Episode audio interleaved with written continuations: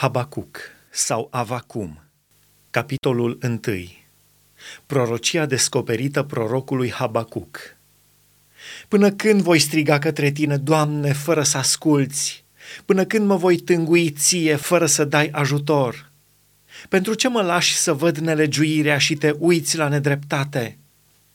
Asuprirea și sâlnicia se fac sub ochii mei, se nasc certuri și se stârnește gâlceavă. De aceea legea este fără putere și dreptatea nu se vede, căci cel rău biruiește pe cel neprihănit. De aceea se fac judecăți nedrepte. Aruncați-vă ochii printre neamuri și priviți, uimiți-vă și îngroziți-vă, căci în zilele voastre voi face o lucrare pe care n-ați crede-o dacă v-ar povesti-o cineva – Iată, voi ridica pe Haldei, popor turbat și iute, care străbate întinderi mari de țări, ca să pună mâna pe locuințe care nu sunt ale lui. El este grozav și înfricoșat. Numai din el însuși îi iese dreptul și mărirea lui.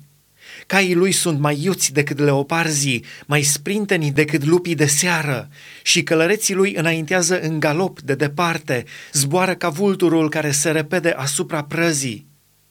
Tot poporul acesta vine numai ca să jefuiască. Privirile lui lacome caută înainte și strânge prinși de război ca nisipul.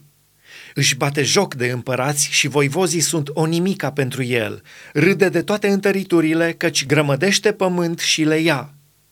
Apoi aprinderea îi se îndoiește, întrece măsura și se face vinovat, căci puterea lui o ia ca Dumnezeu al lui.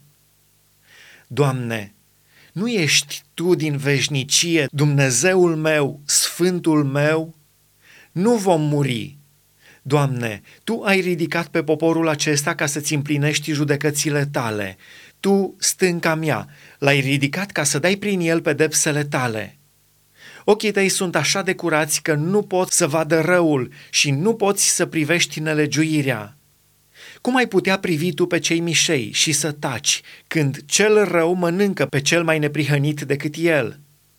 Vei face tu omului ca peștilor mării, ca târătoarei care n-are stăpân? El îi scoate pe toți cu undița, îi trage în mreaja sa, îi strânge în năvodul său.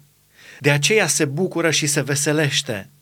De aceea aduce jertfe mrejei sale, aduce tămâie năvodului său căci lor le datorește partea lui cea grasă și bucatele lui gustoase.